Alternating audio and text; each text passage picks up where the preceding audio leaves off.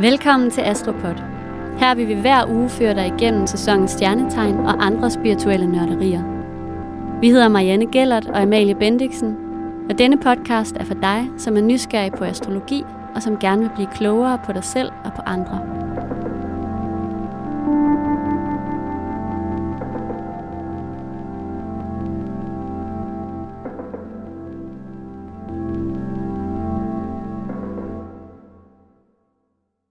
Hej Amalie. Hej Marianne. Godt at se dig. I lige måde. I dag der skal vi jo simpelthen fordybe os i et emne, mm. som øhm, er rigtig dejligt. Og som vi, Siger tyren. ja, og som vi blev lidt inspireret af, fordi vi fik et spørgsmål i brevkassen for noget tid siden, øhm, som handlede om det her med self-care eller selvkærlighed. Og, øh, og derfor så vil vi gerne tale lidt om, hvordan selvkærlighed øh, kan komme til udtryk, og hvordan det kan aktiveres på mange sådan, forskellige måder, alt efter hvordan dit horoskop ser ud. Og, øh, og det er planen, at vi skal snakke om, hvad, øh, hvad der ligesom bringer allermest self-care, hvis vi skal sige det sådan, ikke? eller egenomsorg til de forskellige tegn. Og, øh, og i den forbindelse, så kigger vi også på, øh, hvor, altså, hvad både solen og månen og Venus og også lidt dværgplaneterne Ceres og Haumea, hvad de har af betydning i den her sammenhæng. Og sidst men ikke mindst, så snakker vi også lidt mere om, sådan, hvad man helt konkret kan gøre for at begynde en mere kærlig relation til sig selv. Ja. Det bliver fyldt med kærlighed. ja, til dig selv. Det er Ja. det, vi dedikerer dagens astrologiske emne til. Præcis. Simpelthen, hvordan kan vi nære os selv bedst ud fra, hvad stjernetegn vi er, Ja. og vores placeringer i horoskopet. Så hvis du nu kender til dit horoskop og allerede har tastet det ind, så tag det frem og mm. følg med. Og ellers så kan du altid høre afsnittet igen. Men øhm, før vi jo lige går i gang, så skylder vi jo alle jer derude, der stadig lytter med, en kæmpe, kæmpe tak. Det er virkelig, virkelig dejligt, at I bliver ved med at lytte med, og jeg er så lojal og trofast, at det gør en kæmpe stor forskel for os. Det er også skønt at se, at øh, I deler, at I lytter med, så I kan inspirere andre til øh, at finde det her lille spirituelle fristed, Ja. som vi selv synes, det er. så bliv endelig ved med det. Øhm, og hvis det er, at du kan lide, hvad det er, du hører, så øh, giv os endelig en anmeldelse derinde, hvor du hører din podcast. Og du kan også øh, sørge for at følge den der, hvor du hører den, eller subscribe, som det også hedder. Øhm, så bliver du nemlig mindet om, at vi kommer søndag efter søndag. Så skal vi jo også lige huske at sige, at vi har jo også faktisk en lille donationshjemmeside, og den hedder tier.dk, og derinde er der Astropod, og den ligger i vores episodetekst. Man kan donere os en kop kaffe, Ja. en femøre, eller hvad man nu har lyst til, øh, hvis man rigtig godt kan lide, hvad det er, man hører, og har lyst til at høre mere af det. Og alle jer, der allerede gør det, tusind, tusind tak for det. Det hele, alle de her ting til sammen, er det, der gør, at vi kan blive ved med at lave podcast til jer.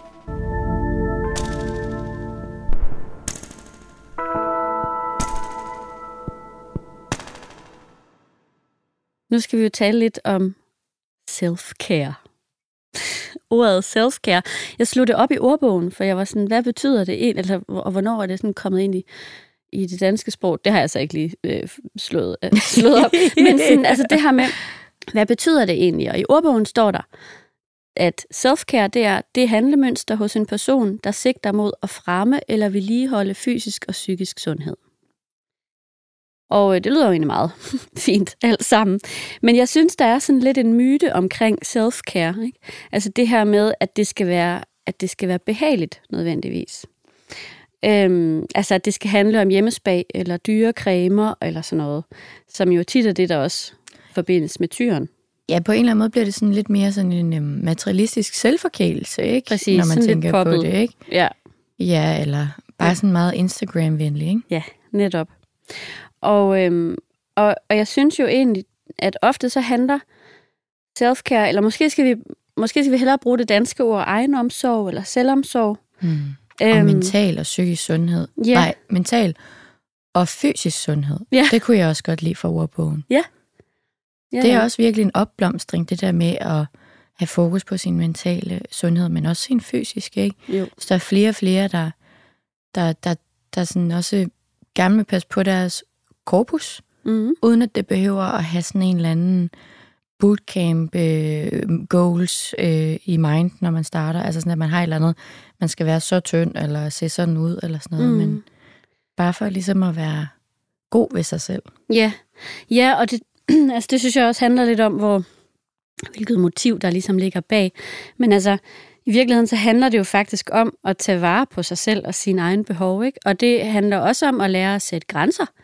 Eller måske have nogle svære samtaler med folk, som gør, at man øh, sætter sig selv et, i et bedre sted, altså passer bedre på sig selv. Og det er jo ikke nødvendigvis behageligt i øjeblikket, men mm. det er ekstremt vigtigt, synes jeg, for at, altså som en del af det her med at passe på sig selv, eller tage vare mm. på sig mm. selv.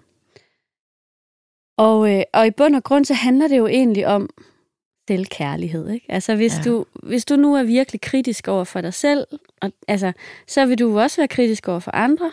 Og hvis du kæmper med at elske dig selv, ikke, så vil du også i sidste ende kæmpe med at elske andre. Og det er jo ikke raketvidenskab, det ved vi jo godt alle sammen. Man skal elske sig selv, før man kan elske andre. Men, men det er bare virkelig vigtigt at starte her, synes jeg, når vi taler om det her emne. Øhm, Ja, altså så, så det her med selvomsorgen er en del af at passe på sig selv, fordi man faktisk dybest set ved, at man fortjener det. Det der, den bliver svær for mig. det er jo netop det. Det rammer lidt det et ømt punkt ja, hos mig. Det ved jeg godt. Ja, og det er fordi... jo derfor, det er godt at snakke om, sådan ja. også i et astrologisk perspektiv, ikke? Jo, jo. Jeg ja. tror, min Pluto-Venus, som giver det her lidt dårlige selvværd, som nok bare er et livstema for mig, som er blevet bedre. Mm. Det tror jeg også, de fleste derude ved at jeg har sagt. Men jeg har jo faktisk tit svært ved det her. Altså jeg er altid meget sådan beundrende, når du er ret god til det her. Nu bruger jeg bare det poppet ord self-care, ikke? Altså jo. sådan egenomsorg. Ja. Hvis du er god til at, at kunne mærke dine behov. Og også at vide, at de er lige så vigtige, ikke? Jo. Og tage jo, dem alvorligt, og hvor jeg sådan meget tit har svært ved... Jeg kan godt måske høre dem, men jeg har svært ved at føle, at jeg fortjener det. Ja. Og det ved jeg godt lyder det lyder måske sådan lidt som om, at jeg ikke under mig selv noget. Men det, det er jo bare et eller andet inde i mig. Ja, og det er jo, og hvis vi lige skal, hvis der sidder nogen derude og tænker, hvad er det der Pluto-Venus for noget, ikke? så er det jo sådan et, mm. et aspekt mellem Pluto og Venus, planeterne Pluto og Venus i ja, horoskopet. en telefonlinje vil jeg ja. kalde det, og det, det, I efterspørger det her rigtig meget, og jeg, skal nok på et eller andet tidspunkt, når vi ikke laver de her maratonoptagelser, for Marianne kan få lidt barsel, så skal jeg nok være rigtig sej at lave en Instagram-video. Det lover jeg. Der forklarer, Der forklarer, hvor jeg sidder og peger ja. og sådan noget. Det, nu, har jeg, nu har jeg sagt det højt, jeg skal så nok love det. Men øhm, jeg prøver lige at male det i billeder. Så hvis du sidder og kigger på et horoskop lige nu, så er der streger, de blå, de røde eller de grønne. Og de går fra planet til planet. Og det er dem her, som vi kalder et aspekt eller en telefonlinje. Der skal faktisk bare være en streg, der forbinder Pluto og Venus, mm. for at have det lidt ligesom mig. Ja. Så kan man have det i mere i højere grad og i lavere grad. Mm. Og det kommer så igen an på, hvad aspekttypen er. Men man har en snært af det, hvis de på en eller anden måde er forbundet. Ja. Så er der jo også det sidste, konjunktionen. Det er, hvor der er en ring rundt om. Og den er lidt stærkere end stregerne. Og det er sådan en, jeg har mm. med min Pluto-Venus. Så ja. er der sådan en lille ring rundt om. Så står de helt tæt, nærmest sådan som naboer, side om side. Ikke? Ja. Øhm, samme ja. sted i horoskopet. Ikke? Så er der ikke en streg, så er der en lille ring i stedet for. Ja. Det er et lidt stærkere aspekt, ikke? Øhm, ja. Ja. Så, det, så det kan I jo lige kigge lidt efter øhm, derude. Men altså, i hvert fald, så er det jo sådan, Altså det aspekt har jeg ikke. Og jeg er tyr. Ja. Og det er nok der, hvor jeg tænker også sådan, bare sådan helt basically, at tyren kommer ind i billedet, det der med at vide, at man fortjener det. Fordi tyren jo sådan astrologisk set, hvad skal man sige, altså ofte sådan, faktisk har et grundlæggende godt selvværd, hvis ikke der selvfølgelig er alt muligt andet i horoskopet, der spiller ind, men sådan bare rent, hvis man kigger på tyren, Ja, soltegnet. Det her, ja, soltegnet ja. har meget det her Venus-princip, ikke? Altså det modtagende, sådan, jeg må gerne tage imod. Mm. Øhm. Ja, den har også sådan tit, den har nødvendigvis ikke så meget selvtillid, med mindre noget i horoskopet siger det. Mm. Men den har oftest, hvis vi kigger på soltegnet alene, sådan en følelse af, jeg skulle egentlig ret fed, bare som jeg er. Ja, Sådan en grundfølelse af at være god nok. Ja. Øh, det, ja. Med mindre selvfølgelig, man kan da have et bravende Pluto-Venus øh, ting at være tyr. Det, ja, ja. Skal, det er ikke udelukket. Nej. Men hvis vi kigger alene på soltegnet, ja, Så jeg giver helt ret. Det er det, og det er jo nok derfor, at tyren sådan også lidt mere poppet, eller meme, i meme-kulturen er blevet kendt som den, der, øh, der sådan er dronningen af self-care, ikke? Men, øhm, men altså... De er også gode til det. Det er vi jo, ja. Det er rigtigt nok. Fordi I er gode til behov. I perioder i hvert fald, ja. Jamen, det er jo også noget at gøre med behov, ikke? Ja. Jo. Og det er jo lige så meget, som I gode til det, det er også jeres akilleshæl. Ja, Fordi tyren kan også have svært ved at behovsudsætte. netop. Så det er jo, der er jo altid en, en forside og en bagside. Men lige inden for det her emne er det jo en rigtig god ting. Ja. Men altså, det, grunden til, at vi ligesom tog det her emne op, det er også fordi, der var en lytter, der jo skrev ind omkring sådan en slags astrologisk skam, faktisk. Fordi hun synes, at det kun var tyrens sådan klassiske self-care ting, som, som blev portrætteret som de rigtige. Og hvad så, hvis man nu ikke bryder sig om massage, eller øh, fodbade, eller hvad det nu ellers er, tyren sådan, laver på Instagram, ikke? Øhm, og også det der med, sådan, er, det, er det kun tyren, der fortjener self-care? altså, hvad så med de andre tegn, ikke? Så jeg synes, at, øhm, at vi skal sådan... Jeg synes faktisk, undskyld, jeg afbryder rigtig meget, men Det er det er, okay. fordi, du lige inspirerede mig med det der. og jeg synes bare faktisk, at det er rigtigt, at det, jeg synes bare, det, var, det er også derfor, vi har lavet det her afsnit, at det ramte i hvert fald mig, som ikke har det tyre, og har det der Pluto-Venus, eller mm-hmm. ikke, hvor jeg ikke altid føler, at jeg fortjener det. Mm. At det er jo rigtigt, at jeg synes også, hvis vi ikke kalder det self-care, hvis vi også bare kalder det mental sundhed, der er meget sådan en opskrift, som vi alle sammen bør følge, hvis vi har det lidt dårligt. Mm. Gå en tur, meditere, øh, spise sundt og alle de her ting. Og de er alle sammen gode, det siger jeg slet ikke. Men der er bare astrologisk, kan man se, at der er nogle ting, der nærer nogle tegn mere. Ja. Og det betyder ikke, at alle de her ting ikke virker. Jeg synes, meditation er fantastisk, når jeg selv får tid til at udøve det, ikke? Eller Ja. tager mig tid. Det er jo nok egentlig det, det hedder. Giver mig selv lov. øhm, men, men jeg synes bare, det er rigtigt det der med, at hvad der virker for naboen, er ikke nødvendigvis det, som faktisk er det, der allermest øh, er sådan en hungrende, tom hylde inde i en selv. Mm-mm. Nej, præcis.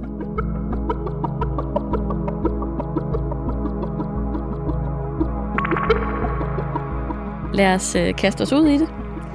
Jeg tænker, vi skal øh, simpelthen starte med at kigge lidt på, og, øh, altså på de forskellige elementer. Så vi kigger på, der er den egenomsorg delt op i de fire forskellige elementer. Ildtegn, jordtegn, vandtegn og lufttegn. Ikke? Og øhm, og her tænker jeg, at hvis man sidder derude og nu for eksempel er øh, skytte i soltegn, ikke? Altså så, så endelig lyt til, hvad der bliver sagt om ildtegnene, men, men også kig på din måne, måske også kig på dit Venus. Hvor står din Venus hen i forhold til det her? Hvad for tegn? Hvad for et tegn? Og hvad element hører det tegn Ja. til, ikke? Præcis. Så, øh, så det er altså ikke kun solen, vi snakker om her. Øhm, Mm-hmm. Men hvis vi nu starter med ildtegnene. Ja, og bare lige for at være helt pædagogiske til jer, der er lidt nyere lytter. Ildtegnene er vædderen, løven og skytten. Lige præcis. Jeg skulle Så lige til at behøver man sige ikke det. at slå det op. Sorry, Marianne. Ja. Det er godt. Hvis man nu enten er vædder, løve eller skytte, altså et ildtegn, så vil man næres af at være aktiv. Altså det her med at sådan opleve en følelse af eventyr eller spænding, det vil også være noget, man næres af. Øhm, det kunne for eksempel være at sådan noget som at tage ud og spise, eller sådan blive set, altså klæde sig flot på, og måske også at være lidt social. Øhm, det vil også være sådan nærende for de her ildtegn, ikke? Og så, hvis man nu for eksempel, hvis man kigger på Venus-tegnet, så handler Venus jo om værdi og om, øhm, hvad skal man sige, altså om nydelse og, og også om, om vejr, ikke? altså selvværdet. Så, så hvis man har Venus stående i et ildtegn, så vil det også være sådan glæden ved den indre ild, altså ved egoet simpelthen, ved selvet.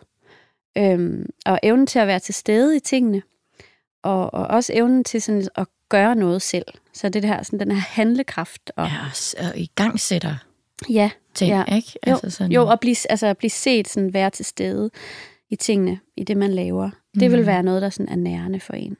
Ja, hvis man har månetegnet i ild, så er det rigtig meget det der med at være aktiv. Mm. Altså, som jeg jo synes er en kraftig pendant til, eller modsætning til det, man ser med egenomsorg med, at så skal alle på spa-hotel, ikke? Eller ligge sig på sofaen.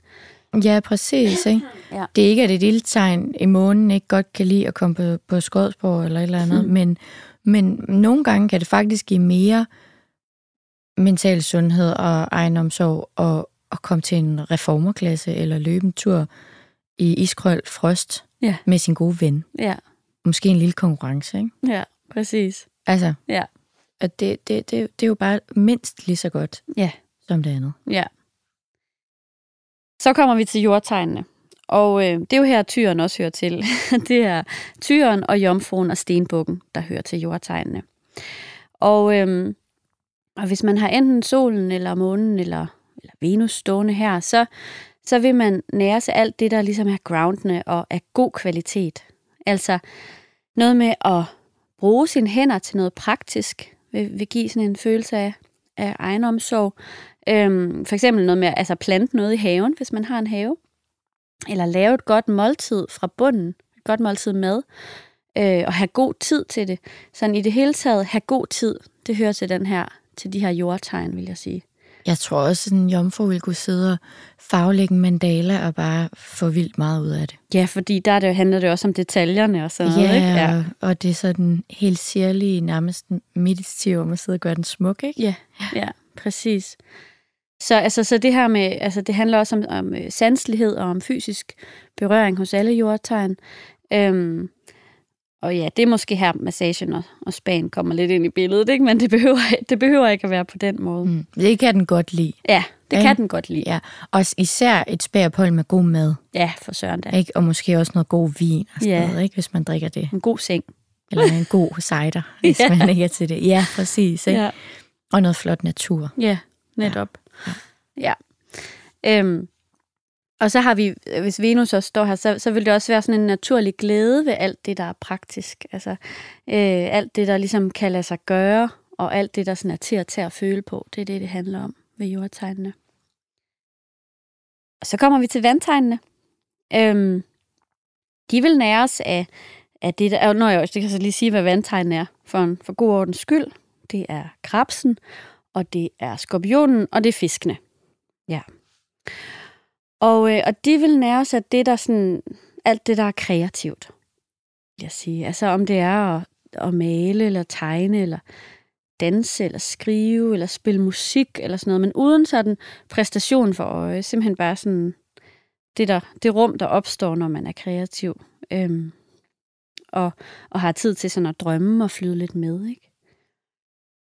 Og så, altså, så vil selvomsorg for vandtegn også have noget at gøre med sådan at mærke følelserne, altså tillade følelserne at være der og, og ride med på bølgerne, tænker jeg. Mm. Det der med sådan at ja, tillade følelser. Øhm, og også, øh, det handler især om Venus, også det her med udveksling af følelserne med hinanden. Det Mm. vil også være noget, der er meget gavnligt og nærende. Ja, jeg tror også rigtig meget social samvær med Ja. nogle nære relationer. Ja, Især i vandtegnen, ikke? det tror jeg Både også. skorpionen og fisken og krabsen næres rigtig meget af det her gode selskab, som føles trygt og lojalt. Altså, de er jo faktisk ret sociale vandtegn. Ja, helt klart. Øh, men det skal være noget, der er helt nært og trygt, og Ja. det man virkelig sådan sætter en pris i. Ja, hvor man virkelig kan sådan føle hinanden, ikke? Eller sådan, ja. Jo, eller også Mærke bare hinanden. sådan, om det er venner, så skal det være dem, der, der føles som familie, eller så er det familie, hvis man har et dejligt forhold til dem, ikke? Ja, nemlig. Ja. Og så har vi jo lufttegnene, som er øh, tvillingerne og vægten og vandbæren. Og, øhm, og der, her handler det også ret meget om at være social. Altså lufttegn er jo også sociale. Øh, så det vil være noget med at have interessante samtaler med mennesker, der vil være nærende. Også noget med at lære og forstå, altså alt, der har sådan med formidling at gøre, øh, vil også være nærende. Og, og så må der jo gerne, der må gerne ske noget. Altså tingene behøver ikke at blive alt for ensformige eller tage for lang tid. Altså man må gerne, man næres ligesom af at bevæge sig. Og det er for eksempel det her med at gå en tur, ikke? Altså at få lidt luft til tankerne. Øhm, det er også noget, du tit snakker om, Mm. ikke? Med, at, at du har månen Jo. i tvillingerne. Jo, jo. Mm. Jo, det er rigtigt. Jeg sidder også bare og tænker på, ja, altså det skal være, det skal være de her nærende selskaber, eller sådan Ja. noget, der kan være, være godt, ikke? Ja, altså ja. sådan, Altså, det er jo ikke nødvendigvis sådan... det er ikke fordi, jeg siger, at man Mm-hmm. altså, skal ud og være mega social og på og til alle mulige øh, faniseringer og sådan noget. Det er ikke mm. det, men altså, så det skal selvfølgelig også være noget. Mm. hvor man føler sig tryg. Men alligevel det her med, at der sådan godt må være lidt flow i tingene, Helt sikkert. det, er- det er vigtigt for lufttegn, ikke? Eller det Jo. er sådan, ja. Det er det. Ja. Og også til kulturelt eller lære noget, eller æstetisk og sådan noget, er også rigtig lufttegnsagtigt, Ja, det er det jeg. jo, ikke også? Jo, Ja. egentlig all the way, Ja. ja. hele vejen rundt, ikke? Jo, Ja, det er jeg helt enig i. Ja. Ja. Ja, det kan jeg godt. Det er nok derfor, jeg har det så fedt i Paris. jeg har det altså ret mentalt lækkert, når jeg er i Paris. Men jeg tror, det er det der med, sådan, der er bare flot og inspirerende, og mange pæne man ting at går på. rigtig meget. Og sådan, det hele er sådan lidt som en lille drøm. Det er rigtigt. Ja. Det er rigtigt. Det er lige en, det er lige en by for lufttegn. Især måske en vægt. Ja. ja. Ja. Jeg tænkte også på, i forhold til sådan, hvis man nu har Venus stående i et lufttegn, så handler det også meget om det her med sådan at, øhm, altså at finde harmoni i tanken. Altså øhm, harmoni i sådan en intellektuel form for tilfredsstillelse og afbalancering. Ikke? Så det er jo også, altså der vil måske også, det vil også være rigtig godt med, med meditation her. Mm. Altså det vil være meget gavnligt for, for lufttegn. Og en god samtale, tror jeg også, Helt vil man klart. sætte pris på. Rigtig meget. Altså udveksling af idéer og sådan Mm. noget, altså elsker man. ja. Altså få pirret sådan nysgerrigheden, ikke? Og, ja. ja, det tror jeg virkelig også øh, Ja. helt sikkert. Jeg sad faktisk og tænkte på en ting med vandtegnene. Ja. Jeg har også en, ting, en ting med vandtegnene. Øh, og det kommer også på andre ting i horoskopet. Men jeg føler også, at vandtegnene har det der med, det er ligesom jordtegnene, hvis de sådan er lidt mere grounded med, med jorden, altså ved at gå i haven eller gøre et eller andet helt praktisk, så har de det bedre. Jeg har det også med vandtegnene, at de godt kan lide at være i vand. Ja, ja, ja, ja. Omgive ja. sig. Altså være tæt på havet. Ja, ja være ved, Ja. ja. ved vandet, eller få et dyb. Ja, Altså, altså, i vandet. ja. Og det kan jo også godt være spag, men Ja, ja, ja. det ja. er bare ikke, igen går man til det på en anden måde. Ja. Eller sådan, den Ja. ja. havde jeg bare lige, den havde jeg lige lyst til Det er at tage rigtigt. med. Den, ej, at forglemme, den er rigtig god. Ja. Ja. Og der vil jeg så også sige, at jeg tror også, at øh, selvom det måske ikke er så naturligt, og lidt, tit lidt sværere for både måner i lufttegn og sole i lufttegn, så vil jeg sige, sådan noget meditation, hvor man måske, altså guided meditation især, Ja. er virkelig dejligt også. Ikke? Ja. Ja. Helt Det kan godt være, at det ikke er noget, der kommer fra en selv, men det er nære en. det gavner. Ja. ja. Så der er lidt at gå i gang med, i hvert fald. Så nu har vi ligesom snakket om sol og måne i de her forskellige øh, elementer, og, og også lidt om Venus. Jeg vil bare lige sådan slå fast, hvorfor det er, vi tager Venus med i den her sammenhæng, fordi det er jo, det er jo fordi, den egentlig i bund og grund handler om tilfredshed, ikke? altså nydelse og selvværd, som vi også snakkede om før. Så det er det her med værdi og kvalitet og, og fred og ro, altså en for, hvor man, det er ligesom, hvor man hviler i sig selv henne. Det er sådan, ja, det modtagende princip. Øhm, så, så det er derfor, jeg synes, at det er meget værd at nævne i den her forbindelse. Ja, kig på dem alle tre, ikke? Jo. Altså sådan, men det er godt at forklare Mm. Venus' princip, Ja, og hvorfor det jo på en eller anden måde taler ind i alt det her, ikke? ja.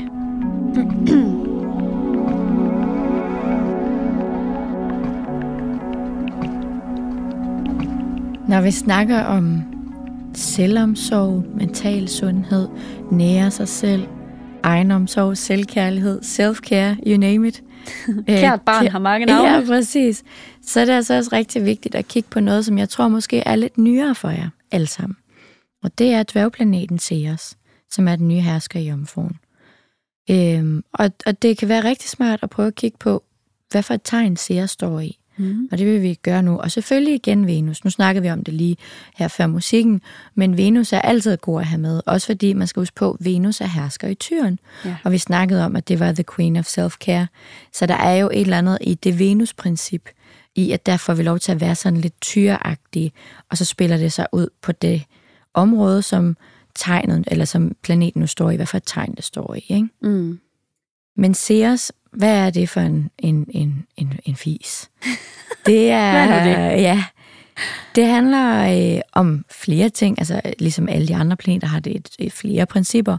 Men et af de vigtige principper med Ceres er faktisk også, hvad nærer en? Mm. Det er en omsorgsplanet. Det er høstplaneten. Og det er vigtigst af alt faktisk forædlingens planet. At hvis vi også giver næring og omsorg til noget, så vil det forædle, og hele forædlingsprincippet blive bedre og bedre. Ikke? Mm. Og symbolet er det her lille fine håndsejl til at høste med. Så det er også på den der måde, vi kalder det også den korte karma, at man kan meget hurtigt se, om hvordan vi trives, om vi høster her. Altså, man kan altid lige kigge på Ceres, hvordan går det? Føler vi, at, at den spiller godt? Ja. øh, så, så kan det være, at de, de gryder, vi har gang i, det er det rigtige, ikke? Ja. Øhm, og ja, så er det jo Jomfruens herskerplanet, og Jomfruen er jo den her meget omsorgsfulde, tjenestvillige ting. Så det skal man også tænke på, når man tænker på Ceres, ikke? Lille ting er, Ceres findes ikke i CoStar-appen. Nej. Og heller ikke på, hvad det hedder, astro.com, medmindre man går ind selv og vælger den. Ja. Den kommer ikke op af sig selv. Nej, det gør den vist ikke, vel? Nej, Nej. Det, det, er de, det er de klassiske gamle ja. herskere, ikke? Øhm, men, og igen, no reklame eller ingenting. Vi får der. ikke penge for at sige Vi det får her. ikke penge for at sige det her. Det er kun fordi, at vi bruger det, og så er det også tit nemmere, hvis I også bruger det. Ja. Og det er live horoscope, som man kan gå ind og downloade gratis. Og der er Ceres helt automatisk. Den ja. kommer op. Ligesom de andre dværgplaneter, Haumea, Makemake og Eris. Ja. Øhm, og Ceres i horoskopet viser både den tidlige opfostring, man modtog, altså den omsorg, man modtog fra familien og sådan noget, og også hvordan man nærer, plejer og drager omsorg for ikke blot sig selv, men også andre. Ja.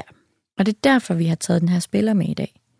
Det er det Fordi nemlig. den er rigtig, rigtig god til at kigge på, hvad nærer mig? Hvad får min, mit karse til at spire over i min sko? ja. Altså, er det ikke rigtigt? Jo, jo, jo, lige præcis. Ja, jeg er ret vild med Ceres. Jamen, jeg kan også rigtig godt lide Ceres. Rigtig meget. Ja. Rigtig meget. Jeg kan jo godt starte ud. Nu sidder jeg jo alligevel og, Ja, kom. og sluder her. Take it away. Hvis man så har Ceres stående i vederen, så bliver man jo næret igen af den her fysiske aktivitet og handling, og man er ikke så meget til, altså har ikke så meget tilbøjelighed til ligesom at drage omsorg for folk med et kram, Nej. med den her fysiske berøring. Mm-mm. Det er mere sandsynligt, at man sådan vil nære eller tage omsorg for andre folk ved at være sådan, øh, skal vi tage til spinning? Ja. Eller et eller andet. Kom med mig ud på en løbetur. Ja, præcis. Ikke? Og vi kan plukke nogle ramsløg imens, hvis du gerne vil det. Men Ja. ja. altså, lad os løbe en tur om kastellet eller et Ja. eller andet. Præcis. Øhm, fordi det nærer faktisk en selv. Øhm, og man har rigtig stor glæde af det selv. Øhm, og man høster også ved det. Mm. Og hvis man har et barn med Ceres i vederen, så kan det være, at barnet har brug for, ikke at det ikke har brug for knus, vi skal alle sammen huske at kigge vores børn i øjnene og give Ja. dem nogle kram. Men måske har det også behov for lidt flere eventyr sammen med en, nogle fælles aktiviteter. Øhm, det kan måske rigtig godt lide, at øh, man sætter det i gang med at skabe noget selv, eller lade det gå på opdagelse, man sætter rammerne for det, eller man måske laver noget fysisk aktivt sammen, og får brugt sin krop og Ja. og øh, klatrede op og klatrede væggen og sådan noget, ikke? Det er i hvert fald en ret fin ting at, at kigge på, synes jeg. Mm. Altså, eller være opmærksom på. Ja. ja. Altså, så kan vi jo fortsætte med tyren, og den er, sådan, den er rimelig straight up. Det er god mad og massage. altså nærende mad og, og, og sådan berøring, ikke? Og, og gerne massage af nakke og skuldre, for det er jo tyrens områder. Altså, så det er også sådan en... Det, det er både der, man, man bliver næret selv, hvis man har Ceres stående der i tyren, men det er også sådan, man nærer andre. Mm. Altså, det er også sådan, man drager omsorg for andre. Øhm, så den er sådan... Ja. Den er meget straight up. Ja. ja, og måske handler det om at lave god mad med andre, ikke? Jo, jo, jo. Ja, ja. Ja. ja, tvillingen, så næres man faktisk af enhver form for kom- kommunikation, og selvfølgelig ekstra meget rigtig gode samtaler, inspirerende mm. samtaler. Man næres også af lidt variation, at det godt må skifte lidt. Mm. Hele behøver ikke at være altså sådan det samme. Nej. Og så lidt kortere ture. Øh, at rejse og tage ud og opleve verden. Og, altså, men på nogle kortere rejser, ikke? Jo. Øh, så man får smagt lidt af det hele. Ja. Og udføre flere små opgaver på én gang kan også godt give en følelse af næring, fordi uh, hvor, nu når jeg så meget, jeg er med lidt i det hele og sådan noget, Ja, ikke? det er ret Ja, jeg fingeren lidt i, i alle sovserne. I alle gryder. Ja. Ja, det er rigtigt. Ja, og hvis vi så går videre til krabsen, ikke, som jo er et vandtegn, altså så, så, så vil man føle sig næret øh, med Ceres her sådan, øh, i og omkring hjemmet. Altså for krabsen handler jo meget om hjemmet, ikke? Og, og her vil kram virkelig være noget, der nærer.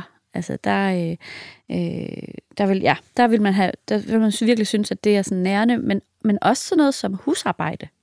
Altså noget med sådan at, altså alt, hvad der foregår i og omkring hjemmet og med nære relationer. Øhm, man vil nok også gerne pylde os lidt om. Passes Ej, lidt på.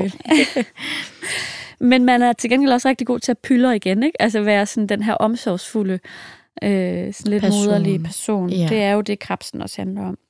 Øhm, her skal man måske passe lidt på ikke at blive omsorgsteorist. Det skal man jo som regel, når vi snakker om krabsen. Øhm, og, og husk at nære sig selv først. Altså det her med ikke at ville drage omsorg for andre kun. Altså, så man kan også komme til at glemme sig, lidt, glemme sig selv lidt med Ceres i krabsen på den her måde. Ja, eller også så skal man faktisk bare huske at spørge folk, om de har brug for hjælp. Præcis. Eller Ja, hvad, har, de, hvad har I brug for? For det er tit, at krabsen bare giver, hvad den selv tror, og så bliver den, føler den det utaknemmeligt. Ja, Fordi det ikke var det, de andre havde brug for. præcis. Altså- Hvis man er i en relation med en krab, så kan man sidde og tænke, jamen det er fint, du gør alt det der, men jeg vil rigtig gerne bare have det her. ja, ja. Så handler det igen om lidt kommunikation. Præcis. Og altså, jeg tror også, det er sådan, der er også en anden ting, som jeg synes er lidt vigtig at nævne her, og det er det der med, at, at med Ceres i krabsen, så vil man godt kunne blive lidt afhængig af, at der er nogen, der har brug for en, for at man føler, at man er noget værd. Mm. Og det er også lidt en, en faldgruppe, ikke også? Mm. Altså, man, man er jo noget værd i sig selv, så der er lige sådan Mm. omsorg, altså den der kærlige, nærende omsorg, skal man, skal man give til sig selv også. Ja. Jeg Ja. tror også, man bliver rigtig næret af at være kreativ. 100 procent. Altså, Ja. og man høster også ved at være kreativ ja. og bruge sin billeddannende verden Ja. rigtig meget. Ja. Det er jo en klassisk vandtegnsstil. Ja, ja, nemlig.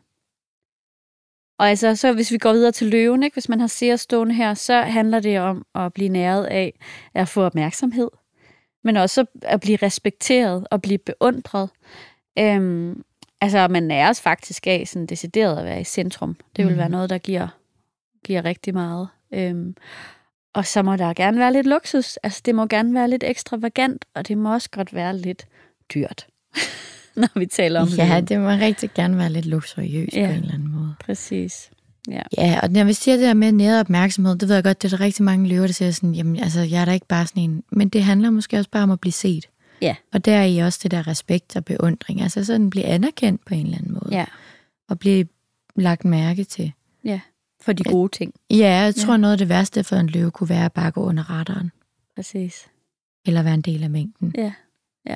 Der vil den hellere lave på styr, og så få noget negativ opmærksomhed, eller, men helst noget positivt. ja. ja. Og det gælder altså også for Ceres stående her. Ja. Og hvis vi så kigger på jomfruen, så vil det være noget med at, øh, at, at nære sig og arbejde øh, med tingene, især på sådan detaljeniveau. Øh, det var også, som du nævnte før, med, øh, med, hvad hedder det, med jordtegnene i det hele taget, det der med, at jomfruen nok ville nære sig at sidde og male en mandala. Ikke? Men altså, det der med de små, bitte, bitte små detaljer. Øhm, ja.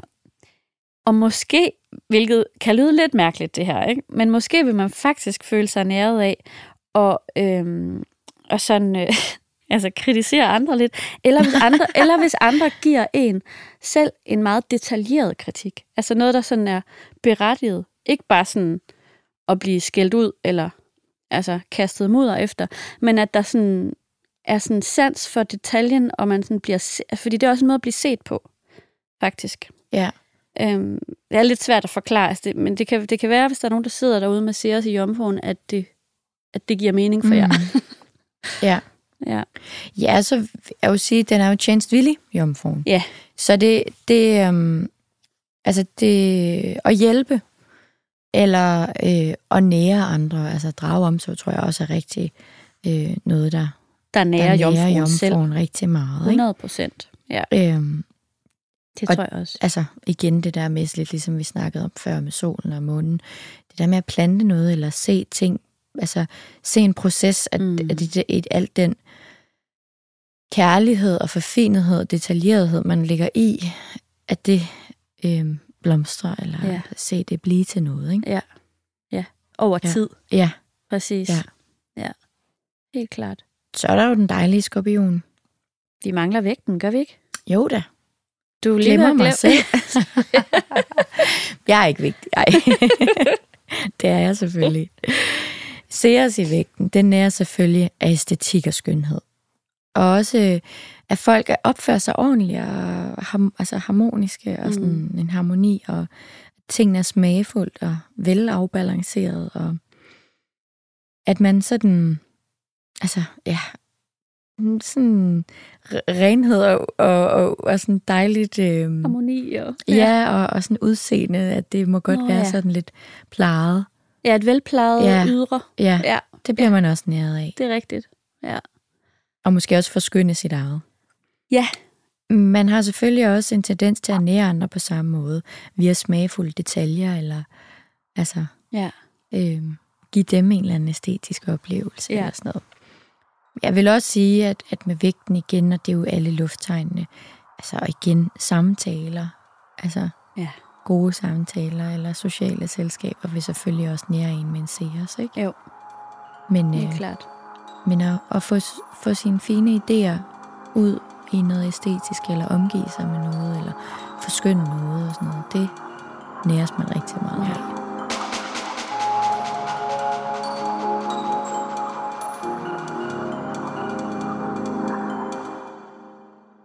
så kommer vi til skorpionen. Det er rigtigt. Og altså, hvis man har seer stående i skorpionen, så vil man faktisk, og det er der jo nok mange, der vil, men så vil man blive næret gennem sex. Altså det her med, eller, eller, sådan, eller ved at den seksuelle partner føler sig næret af en, så kon, altså det er kontakten med noget, der sådan er meget dybt. Øh, og sådan også gerne lidt mysisk, gerne lidt transformerende. Det er jo også det, skorpionen handler om, ikke? Øh, det vil bringe sådan en meget nærende følelse frem. Og det er jo, det er jo dejligt. med, med sådan en Det placering. er sandt. Ja. Og øh, hvis vi går videre til skytten, mm. så næres den af, altså med Ceres her, så vil man næres af viden, og øh, altså viden, så mener jeg også visdom, altså det her med sådan forståelsen og, og eventyr. Øhm, og eventuelt vil det, være, vil det handle om lange rejser, altså hvor vi i tvillingen snakkede om de kortere ture og sådan noget, ikke? så vil det hos skytten Ceres der være sådan længere rejser. Det er også, Mm. der også vil nære en. Ja, hvor man når at føle, at man bliver en del af det, ikke? så man lærer tingene at kende, og det kan brede ens forståelse ud. Ikke? Jo. Altså, Jo, udvide ens horisont. ja, Ja. forståelse af verden, og hvordan Præcis. tingene hænger sammen. Og så vil det også, øhm, så vil det også nære en måske det her med faktisk at sådan give, give gode råd til folk. Eller at undervise, kunne vi også mm. bare sige. Ikke? Eller sådan instruere nogen i noget. Det er også, vil også være noget, man vil blive næret af. Øhm, eller dykke ned i abstrakte filosofiske emner. Det vil også være, være noget, der er nærende med Ceres i skytten. Ja. Igen, altså man kan også godt blive næret, ligesom andre ildtegn også kan, af, af aktiviteter, 100%. eventyr, ikke? Jo, Altså jo, jo. sagtens. Jo. Spænding. Jo, altså så når vi taler om, altså det er jo mm. også det, der er jo nogle, Det er der er derfor, jo mange du- ting, der går igen, ikke også, mm. i det her. Øh, det er jo klart, og jeg, altså, jeg håber ikke, det bliver for opremsende, men jeg synes bare, at Ceres i sig selv er meget fin at kigge på, og så bliver det jo lidt mere detaljeret, når vi gennemgår alle 12 tegn, end når vi bare gennemgår ja, elementerne, ikke? Jo, og så tror jeg jo også bare, at man skal, det er jo også en, en rigtig fin måde at kigge lidt nærmere på sig selv og på astrologi, fordi at du finder ud af, jamen der er noget, der nærmer via mit soltegn. Mm. Mm. Der er noget, der nærmer via mit månetegn. Og det kan jo godt være to forskellige øh, elementer. Ja. Der er noget, der nærmer via min Venus. Det kan være et tredje element. Og så kan der være noget, der nærmer, øh, eller er, er Ja. ja. godt for mig igennem min, min Ceres. Ja. Øhm, og, og det kan jo så være et fjerde element. Og det kan jo så være, at det så på en eller anden måde giver mening for en derude, fordi at man sad, da man hørte, vi startede med at gennemgå de der sol- og måne-Venus-ting. Nå, men jeg har da også lidt af det tyr, eller Mm. jeg har også lidt... Jamen, det kan jo være, fordi Venus, eller hvad det, Venus står der, eller Ja. Ceres står der, eller Ja. månen står der, og så kan det godt være, at man er vædder også, ikke?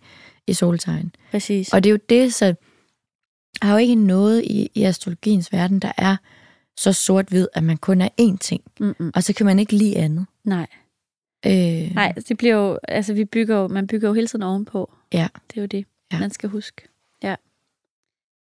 Nå, men vi kom til Stenbukken, Det er rigtigt. ikke? Jo, ej, jeg får glemme. Ja, og den har vi faktisk, vi har faktisk begge to, jeg tjekkede lige vores egne mm. horoskoper med alle, vi har begge to ser stående i Stenbukken, der er mig. Mm. Og her der handler det om at føle sig næret ved at være organiseret og i kontrol. Det Ja. er meget det, det handler om. Øh, det er jo Saturn, der, han, der hersker i Stenbukken, og, og, øhm, og når, altså, Sears handler jo også om den tidlige opfostring, snakkede vi om, det skal vi ikke gå i dybden med nu, men, men hvis man har Sears stående her i Stenbukken, så vil den tidlige opfostring sandsynligvis have været ret god. Øhm, Hvordan det? Fordi jamen, og jeg troede, det var aspekttypen. ja... Altså, jeg har læst det et sted, Ja, ja, ja. Jeg er også bare nysgerrig. Ja, altså jeg vil sige, at det handler om det her med, at stenbukken jo er øh, struktureret, og øh, at det er på en eller anden måde lidt forældreplaneten. Eller ikke, Mm. det er stenbukken jo ikke, men det er Saturn, der hersker i ja, stenbukken. det, ikke? ja. Så der er det her med grænser, og, og, og tingene har været struktureret. ja. Men altså samtidig med, at, at opfostringen har været, har været god, altså så har det måske samtidig været noget med sådan, at der har været en eller anden form for streng disciplin, eller i hvert fald sådan nogle, nogle rammer, nogle meget faste rammer, som også ville forhindre, at man blev forkælet. Mm. Så altså, øhm, så man vil på en eller anden måde med seer stående her drage omsorg for andre ved at sikre, at alting er ordnet og organiseret ordentligt. Og på samme måde vil man føle sig næret af, af det selv, altså at der sådan ligesom er styr på tingene. Ja, ja. Klart, nu sidder jeg jo bare og tænker på min egen barndom. Ja. og tænker, at det sådan var det ikke helt. Men jeg tror, jeg tror, det er rigtigt, at det er sådan, det er, hvis ikke andet i horoskopet siger det. Og det er jo det, man altid skal huske For- på. Fordi jeg ved også, når man kommer til det der opfostring, at det også har rigtig meget at gøre med, det bliver et afsnit for sig selv, Ja. men hvad månen, hvordan månen er aspekteret. Netop. Min måne er nemlig i opposition. Ja. Og min seer står sammen med min Neptun. Og det har vildt meget at sige. Det har rigtig meget at sige, fordi det har måske mere været, at det har været en meget ansvarsfuld opvækst, jeg har haft, men mere kaotisk. Ja. Fordi Ja.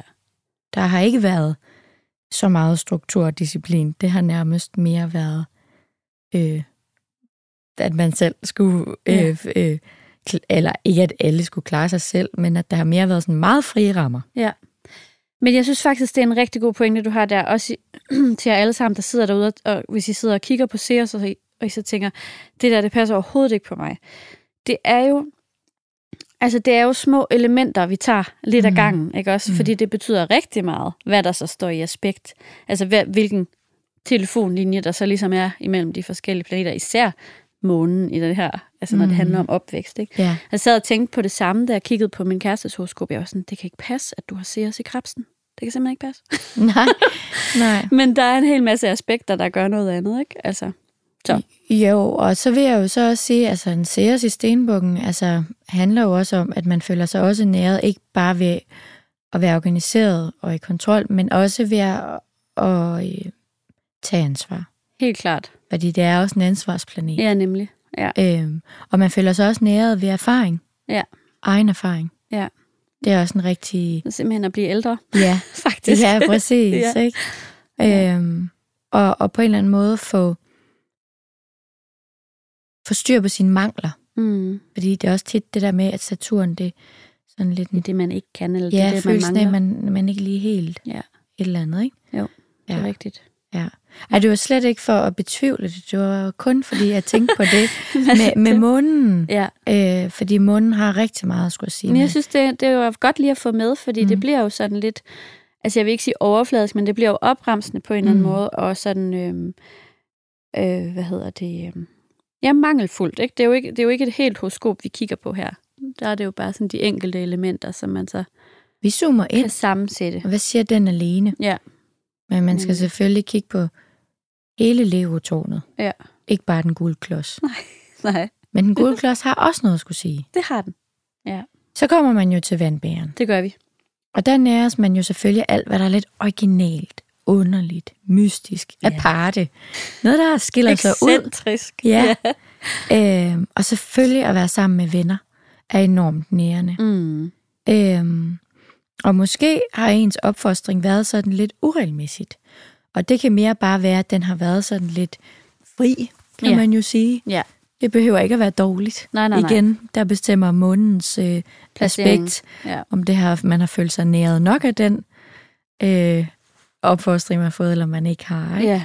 ja, netop. Øhm, Men det vil i hvert fald være noget, der sådan er, altså, men at man vil, altså hvis vi skal fokusere på det der med, det om, altså med, med omsorgen, ikke, eller det, man bliver næret af, så vil det være det her med at være i et fællesskab. Mm. Altså, det er jo også Venner. meget det. Ja, venner Præcis. vil nære en, Ja. ikke? og Fællesskaber, frihed, altså frihed. kunne gøre ting på en, Ja. på en fri Mm. måde. Ideologiske ting, ikke? Ja. Ja. Føle, at man gør en forskel for det fælles bedste og sådan Ja. noget, ikke? Ja. Vil rigtig meget være. Og også sådan noget, øh, er det ikke også, hvis man har seers i vandbæren, at det også nærer en at faktisk lave sådan noget frivilligt arbejde, altså sådan noget, Jo, øh, det tror jeg er ja. rigtigt. Det tror jeg er rigtigt, det der helt med at klart. give til community Ja. ikke? nemlig. Og meget sådan retfærdighedsfølelse også, Ja. ikke? Sådan, Jo, at være en del af et community. Ja. Altså være, ja, det tror jeg også. sidst men ikke mindst. Sidst, men ikke mindst. det var en lang pause. Ja, vi Sidst, kære ikke- fisk. Kære fisk, vi glemmer ikke dig. Se os i fiskene. Så vil man, så vil man blive næret af opfindsomhed og alt, hvad der sådan er fantasifuldt og lidt, også lidt sådan, jamen, kreativt og svævende og eventyrligt på den der fantasifulde måde, ikke? Hvor man Mm. kan forsvinde lidt i nogle kreative universer. I små trancer. I små trancer, ja. Og her vil det helt klart, altså se os i fiskene, det er straight up, at være tæt på havet, det vil være super nærende for en mm. også. Øhm, det vil være sådan, ja, altså være tæt på havet, eller være, være, hvor der den dufter af saltvand, eller at, at gå i vandet, og altså bade, og det her. Mm. Det vil være noget for en. Og så, øhm, og så vil man også blive næret af, altså fordi fisken jo også har det her meget sociale tegn faktisk, ikke? så det her med de nære, altså at, at, at lytte sympatisk mm. til andre menneskers problemer eller sådan noget, det vil faktisk også bringe næring til en selv, Ja. og man vil være rigtig Være god til, til, det. stille sig til rådighed på Ja. en anden måde. Præcis. Og så vil man jo også blive næret med en seers i fiskene, tror jeg. Er den helt rigtige slags sex? Ja, det tænker jeg også. Altså, Det er men det må ikke, vi snakker får ondt. ikke en, en hurtig Tinder-quickie. Nej, nej. Det må ikke være sådan noget. Det, det er ikke spænding. Det skal være noget, hvor det er følelser og, og, og fordybelse. Og, Det er de lange penselstrøg. Ja. Ikke? Og de er sådan lidt mere romantiske på en eller anden måde. Ja. Ja. Og også en følelse af, ja, hvor, hvor hele den her sådan sanseapparatet kan slappe lidt af og bare mere fokusere på den der sammensmeltning af, af to, altså sådan, i, i den der intimitet. Præcis. Det tror jeg også rigtig meget. Ja. Altså jeg kan jo ikke lade være med at, at, at tænke på en kendt person. Hvem tænker du på? Jeg tænker rigtig meget på Frederik Silius. Ja. Ham, der spiller Kirsten Ja, ja. Birgit Kretschütz. Kretschütz. Et eller andet, ikke? Holm. Ja. Han er jo fisk. Ja. Og først så tænkte jeg, han må være løve, ikke? Ja. Men jeg er en anden en løve ascendant eller et eller andet andet, ikke? Men øhm, for han kan også godt lide opmærksomhed og røverhistorier. og Absolut. Muligt, ikke? Og overdrivelse for mig forståelsen, ikke? Finde ud af. Men han er i hvert fald fisk i soltegn. Ja. Hvilket gav vildt god mening for mig. Fordi han bliver næret af alt det her. Nu er det jo selvfølgelig tilbage til et soltegn. Jeg ved ikke, hvad han ser står. Nej. Men han er meget optaget, når jeg sidder og ser operarejsen, af Operarejsen. operarejsen, ja, godt. ja. Øh, på DR. Øhm, jeg bliver, han er jo meget, meget nære selvfølgelig af musik. Han Ja. er jo også uddannet øh, klassisk øh, klarinet, øh, jeg ved ikke, hvad det hedder, spiller. Kleinetist. Klarinetist, tak. Måske. Ja, ja, der, deromkring. Men mu- selvfølgelig musikken. Ja. Og det, det, det er sådan helt at blive suget ind i det, ikke? Altså mm. sådan, og så bliver han selvfølgelig også rigtig, rigtig næret af, af skønhed. Ja. Øh, og sådan sansning og sådan noget. Og så er han jo også, altså han har man kan jo mærke, altså han kan jo nærmest få alt til at handle om sex. Jeg har ikke set opera. Nej, men han er, er- jeg tror også, han bliver næret rigtig meget af sex. Ja. Og så tror jeg også, altså, og han er heller ikke bleg for at få sig en forfriskning eller Nej, to. det er rigtigt. Og det er jo også sådan lidt typisk, og det kan man jo sige, det kan jo også være en akilleshæl for Ja. fisken, ikke? Jo. Men at dulme sig lidt, ikke? Ja, Sådan ja. lige at svømme lidt væk. Gå lidt til den gode side. Om det er så en øl, eller en, øh, en god sherry, eller Ja. Hjemmebrygget cider med lidt ekstra procenter. Men den, den for, det fokus har han også. Han er i hvert fald meget fisket på den måde. ja. Og man kan se sådan, oh, han lapper sig i det. Altså Han sådan, elsker er, det. Ja, Ja. Og smukke kvinder. Ja. Jeg er også meget fisket. Det er nemlig super Ja. fisket, ikke? Det er det. Ja, ja. Så det var sådan, da jeg fandt ud af, at jeg var fisk, så gav det bare vildt god mening. Ja. Men der må jo også være gemt noget løve. Jeg tror, vi skal prøve at se. Altså, hvis der er nogen af jer, der kender ham derude, så øh, sig lige til, så vi kan række ud. Det kunne da være sjovt at få ham i studiet Ja. en dag. Nå. Det var, øh, det var Sears i alle 12 tegn. Jeg håber, I stadigvæk er med derude, og I øh, føler jer næret. Inspireret. Inspireret.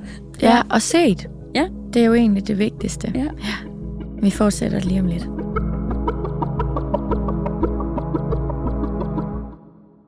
Ja, nu har vi snakket om alt det blide. Det alt det, der vil fylde os op, eller inspirere os, og, og, og, og, og, føle en eller anden lykkefølelse, eller altså i hvert fald føle, at overskuddet bliver større. Ja. Giver os noget mental luft Og ro. og ro. Mm. Men altså, det er jo ret vigtigt også lige huske, synes jeg, i alt det her, både psykisk, fysisk, mental sundhed og alt det her, og selvomsorg, sensitivitetsparametrene. Ja. Fordi man kan være bravende ved og være mega i gang, juhu, og det vil virkelig nære en, og det vil det. Ja. Men hvis man nu har nogle meget øh, kraftigt aspekterede sensitivitetsparametre, så er det jo kun den modne udgave af, det, af de sensitivitetsparametre, der vil vide, at den ved at også har brug for ro. Mm. Og det faktisk også vil gavne den rigtig, rigtig meget. Ja. Og så er det jo øh, en opgave til den her fyre i ved at finde en balance imellem de to. Og det kan jeg jo lige komme ind på nu. De sensitivitetsparametre, jeg snakker om, det er for eksempel Uranus i første hus. Ja. Så kan man mærke den her uro og, og sidrende ting, hvis man bliver overstimuleret nærmest en helt fysisk i kroppen, ikke? Nervesystemet. Det sidder nærmest og diger, ikke? Og Ja. høje lyde, og for mange mennesker i for lang tid. Man elsker dem, men man kan ikke holde dem ud alligevel. Mm. Og det samme gælder selvfølgelig også, hvis Uranus står oven på ascendanten. Ja. Det er det samme som ved første hus, ikke? Så helt Ja. fysisk, så sidder det sådan. Det kan også være en forbindelse, en streg, en ring, en konjunktion Mm. imellem månen og Uranus, som også giver det her sensitivitet, at man kan mærke andres tanker, og man kan mærke stemninger på sådan en mental måde. Ja. Det er også, ja, og nerverne, det er også det der med Ja. at være sådan lidt... Og hvis man laver for meget gang, så man faktisk næsten bliver lidt anspændt og lidt hys, Ja. Øh, og så kan man vide, at det her det er et tegn på, at man lige skal have lidt ro. Ja. Og jeg kalder jo tit de her parametre, som jeg elsker mennesker, man kan ikke holde dem ud. Ja. Fordi man bliver faktisk vildt næret af at komme ud blandt mennesker. Man elsker det oftest. Og så kan man, man bliver bare nødt til at trække sig. Og der er det jo rigtig godt at vide det her om sig selv. Fordi det kan være vildt godt at komme ud og løbe i en løbeklub, men det er også rigtig godt en gang imellem lige at være alenetid. Ja, og måske faktisk sætte det helt sådan øh, skema, altså skemalæg alene tid, ikke? Fordi man kunne måske godt komme til at øh, overse det, eller tænke, det har jeg ikke behov for, fordi man opdager det først for sent. Ja. Så det der med at sige, okay, hvis jeg har, hvis jeg har det her aspekt i mit horoskop, så skal jeg sørge for at have minimum 1-2 timer alene om dagen, for eksempel. Altså. Ja, dem, dem jeg, jeg har dem jo. jeg vil sige, det er måske... det lidt føler Jeg er urealistisk. u, totalt urealistisk, og nærmest bare vil er give mig mor. mega dårlig samvittighed. Ja. Jeg tror mere, det er det der med, altså, øhm, nu var det også i Fries Before Guys øh, afsnit, jeg så, hvad der er inde og ude i år. Nå. Og det var egentlig bare ret inde det der med at sige nej til samtaler, som ikke, eller ikke samtaler, sociale selskaber eller social samvær, der ikke nærer en. Ja, Og det kunne jo være en øvelse. det, det ville mere, være en god øvelse. jeg tror mere, det er det. Det Ja. ja. der med sådan, åh, skulle jeg tage til det her, eller kan jeg egentlig magte det, eller er det det bedst givet ud? Det er jo egentlig, jeg føler ikke, at det kan skemalægges på den Nej. måde. Jeg føler mere, at det er noget, man bliver nødt til at have en modenhed, hvor man simpelthen skal turde kigge sig selv lidt i dybden og sige, har jeg lavet for meget? Har jeg simpelthen været for aktiv, på trods af min vedascendant og Ja. ja. min tvillingemåne og Ja.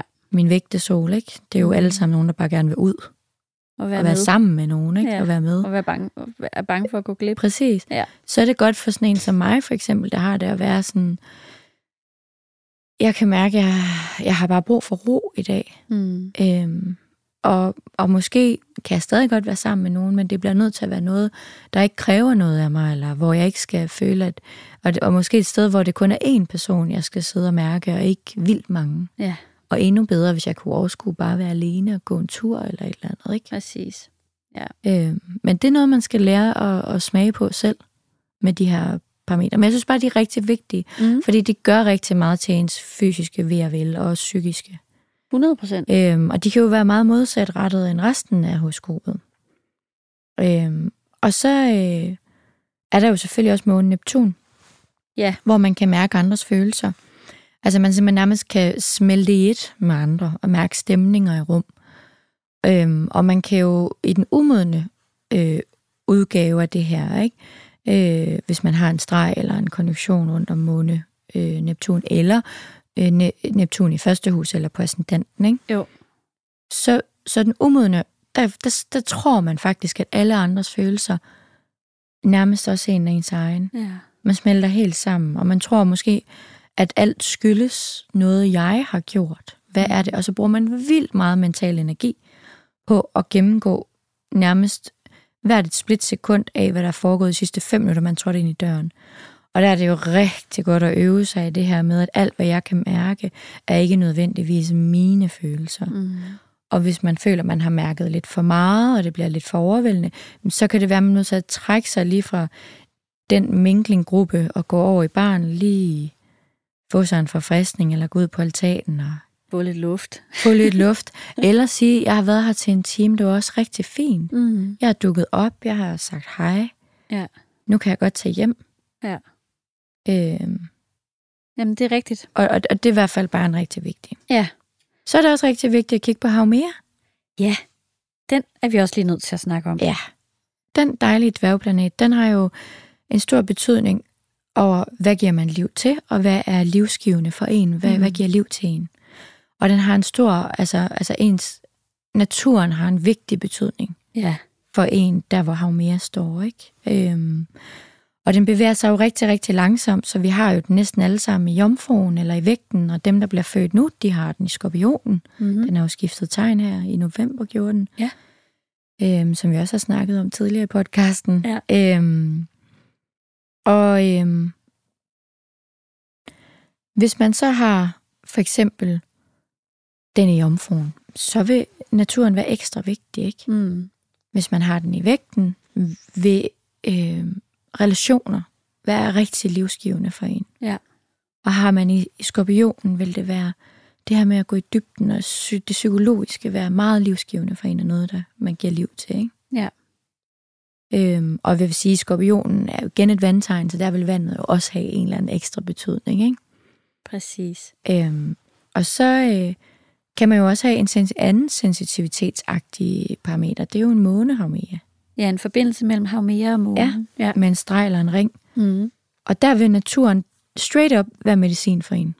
Så Ja. hvis man har det dårligt en periode, så er det bare med at komme ud. Det behøver ikke at være at gå, det kan også bare være at sidde helt stille. Ja.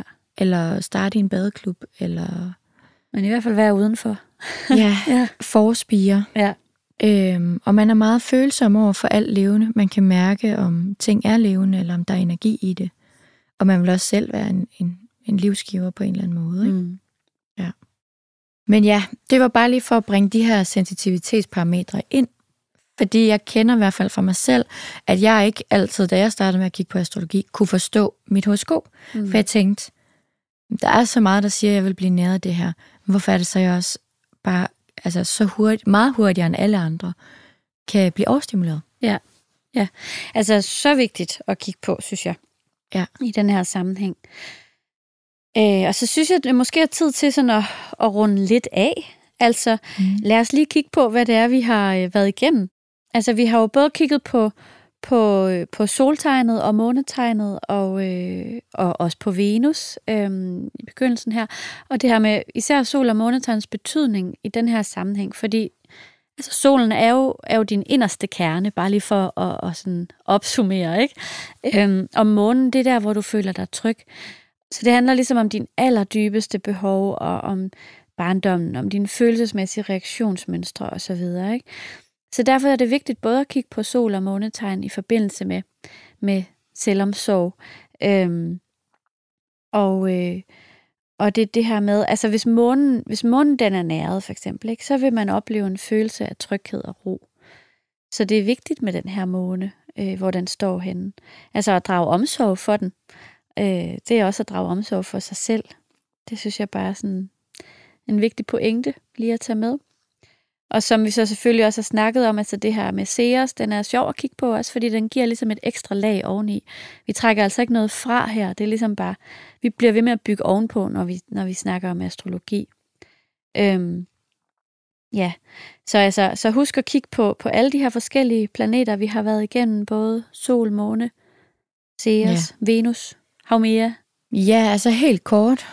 Solen, den nærer din inderste kerne der hvor den står. Eller der kan man blive næret, der kan man finde inspiration til at blive næret.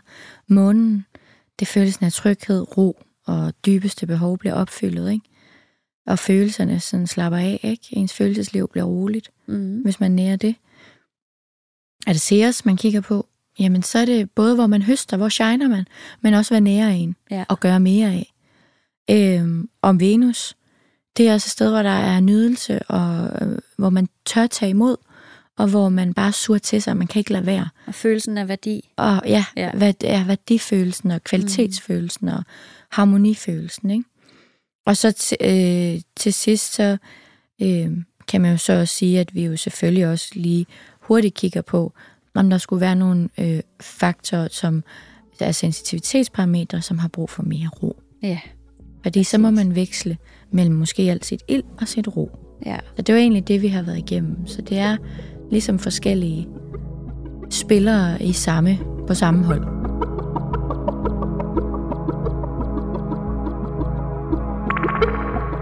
Men hvis vi nu skal blive lidt mere konkrete, bare sådan lige her til sidst, komme med et par konkrete idéer til, hvordan man kan begynde sådan en lidt mere selvkærlig praksis, som ikke nødvendigvis handler om astrologi nu, men sådan mere hands-on, hvordan kommer jeg i gang. Øh, der har bare lige lyst til at nævne nogle enkelte ting. Og det skal ikke blive sådan en ekstra to-do. Men, men, øhm, men jeg synes, at for mig, der er der noget, noget, der virker rigtig godt for mig. Det er at, øhm, at dyrke, altså dyrke taknemmelighed, faktisk. At det der med at finde små ting i hverdagen og sætte pris på dem øhm, ved sig selv, men også, men også bare ved, sådan, ja, ved, ved, den, ved det liv, man har skabt for sig selv. Ikke? Øhm, bitte små ting. Og måske kan man gøre det helt konkret ved at, at lige sådan gennemgå dagen, inden man går i seng, nævne tre ting, man har været glad for den dag, eller sådan noget. Det gør jeg i hvert fald selv i lange perioder, hvis jeg ikke lige har det sådan vildt godt, eller ja. er optaget af uhensigtsmæssige tankemønstre, eller hvad det nu kunne være. Ikke? Så er det sådan en helt konkret ting, jeg synes, man kan tage op og gøre. Øhm, noget andet, jeg tænkte på, også sådan helt konkret, det vil være at skære lidt ned på sociale medier, eller i hvert fald styre sin algoritme en lille smule. For jeg synes, noget af det, som virkelig kan hive en væk fra sig selv, det er, når man begynder at sammenligne sig med andre. Ikke?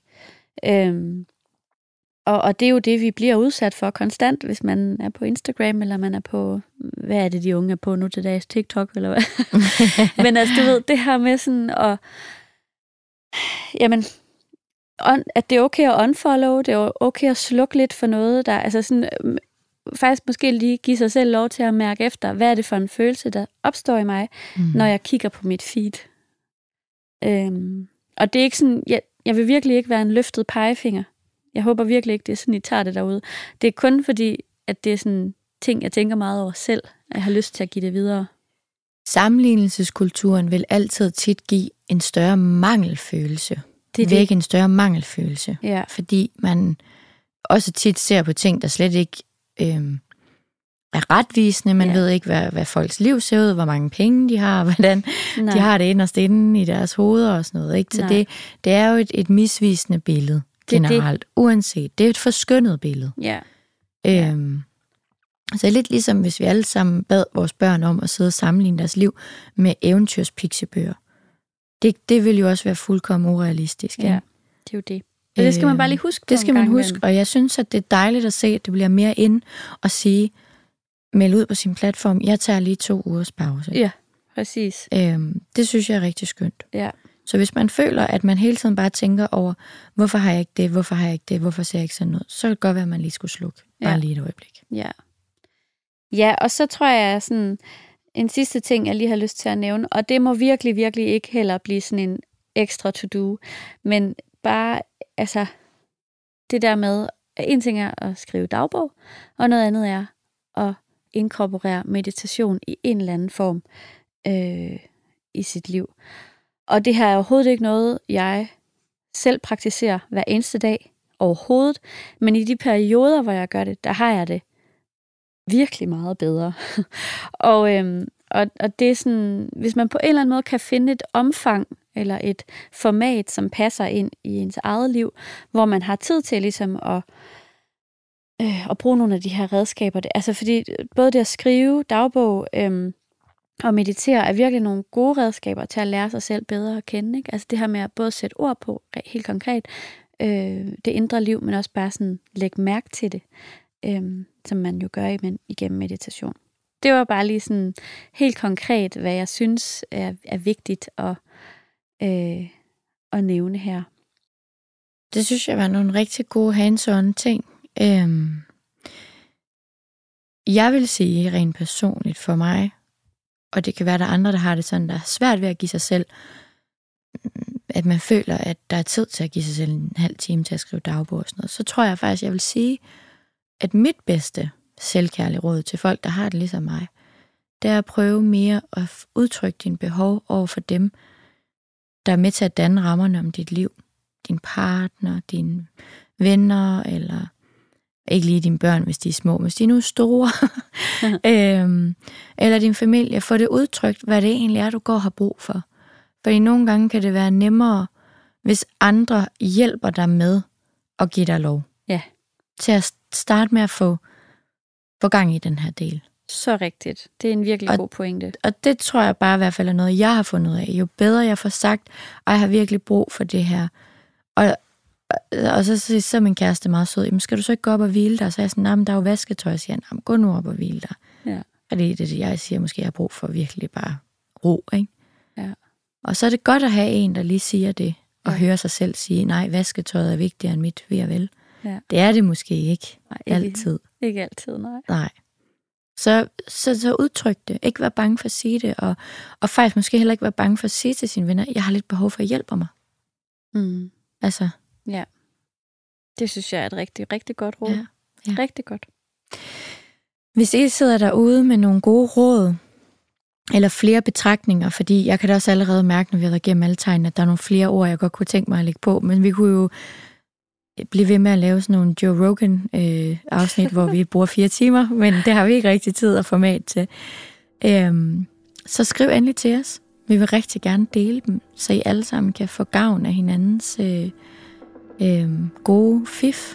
Hvis du også lige vil skrive, hvad soltegn eller månetegn du er, eller et eller andet, så vil vi rigtig, rigtig gerne dele det. Ellers så har jeg ikke så meget mere at sige tusind, tusind tak, fordi du gad at bruge din tid på at lytte med i dag. Det er vi meget beæret over. Ha' verdens dejligste, blødeste søndag.